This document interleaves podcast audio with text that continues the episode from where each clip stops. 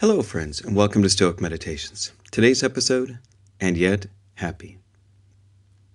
Sick and yet happy, in peril and yet happy, dying and yet happy, in exile and happy, in disgrace and happy.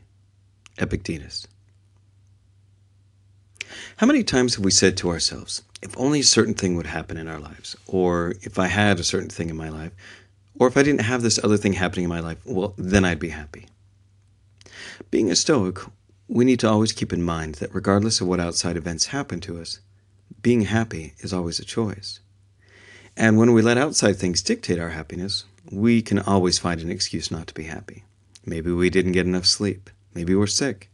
Maybe we have some kind of injury. Maybe we didn't get a job that we wanted. Maybe we did poorly at school.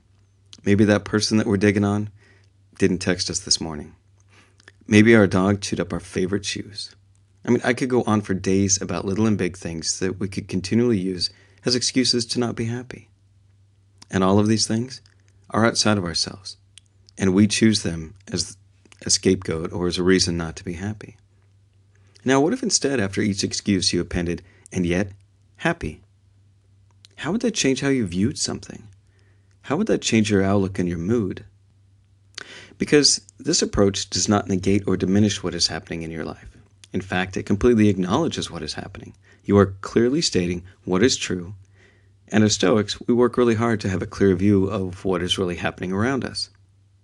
And to me, these three words are not a way to reframe what is happening, but they are a choice of how you want to respond to what is happening. And it's a very active approach to clearly state how you are letting this thing affect you. I want you to take some time today and think about the things in your life. Are there things that you could approach and say, and yet happy. And that's Stoic Meditations for today. Have a great day.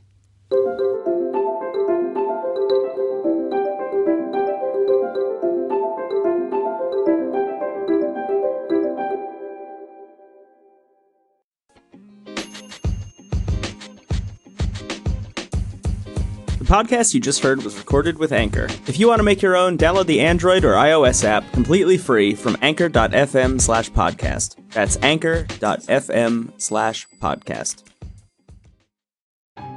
Hello, friends. Thanks for listening to the podcast. If you like what you hear, head on over to patreon.com slash stoic coffee and help support this podcast by becoming a patron. Also, swing by our website at www.stoic.coffee where you can sign up for our newsletter and buy some great looking shirts and hoodies at the new Stoic coffee shop. Also, if you know of somebody that would benefit from or would appreciate this podcast, please share it. Word of mouth is always the best way to help this podcast grow.